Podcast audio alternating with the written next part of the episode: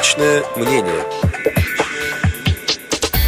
29 и 30 августа 2017 года состоялись сразу два важных заседания. Президентской комиссии по делам инвалидов под руководством Александры Левицкой, а также рабочей группы по вопросам образования лиц с ограниченными возможностями здоровья.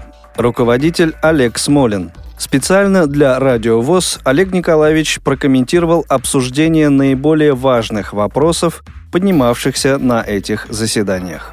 Начался новый учебный год, а вместе с ним и новый политический сезон.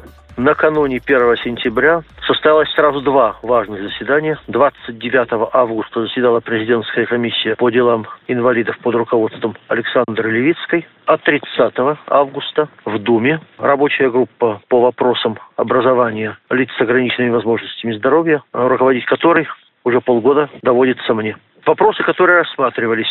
Первый вопрос – выполнение государственной программы «Доступная среда». Члены президентской комиссии сошлись на том, что программу надо продлить, и в частности необходимо предусмотреть продолжение субсидий регионам на исполнение программы в 2019 и 2020 годах.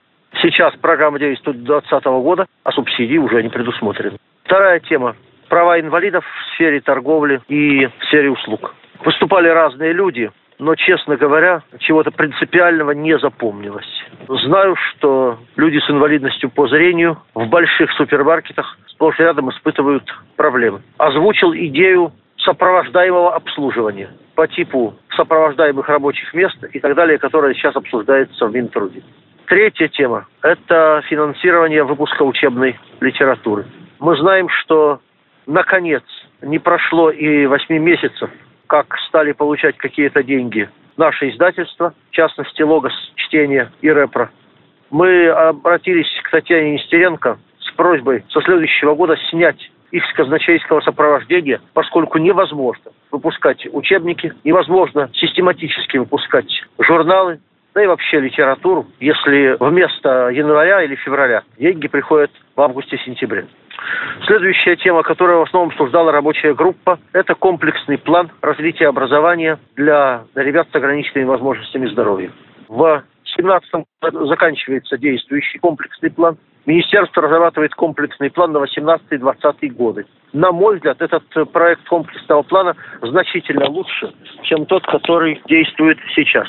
Он лучше, потому что как-то выделены приоритеты. Он лучше, потому что более четко определены ожидаемые результаты. Я даже сказал, что комплексный план слишком большой.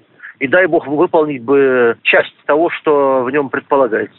Очень интересно было обсуждение в Государственной Думе. Александра Юрьевна Левицкая довольно жестко критиковала министерство за этот комплексный план. Принято решение в кратчайшие сроки его доработать, обсудить на Совете по делам инвалидов при министерстве и на нашей рабочей группе. Повторяю, политический сезон начался, работы много. Надеемся, что хотя бы какие-то проблемы нам удастся решить. Кстати, э, можно считать это удачей, но, наверное, кому-то этого покажется мало. По нашему обращению в бюджете 2018 года Минфин и Минтруд сохраняют основные расходы на субсидии для общественных организаций инвалидов на наши центры и на выпуск литературы для слепых. Конечно, нужно было бы индексировать. Но в условиях, когда все собираются резать, это можно считать некоторым успехом. Депутат Государственной Думы Российской Федерации, вице-президент ВОЗ Олег Николаевич Смолин комментировал обсуждение наиболее важных вопросов, поднимавшихся на заседании президентской комиссии по делам инвалидов под руководством Александры Левицкой, а также рабочей группы по вопросам образования лиц с ограниченными возможностями здоровья. Личное мнение.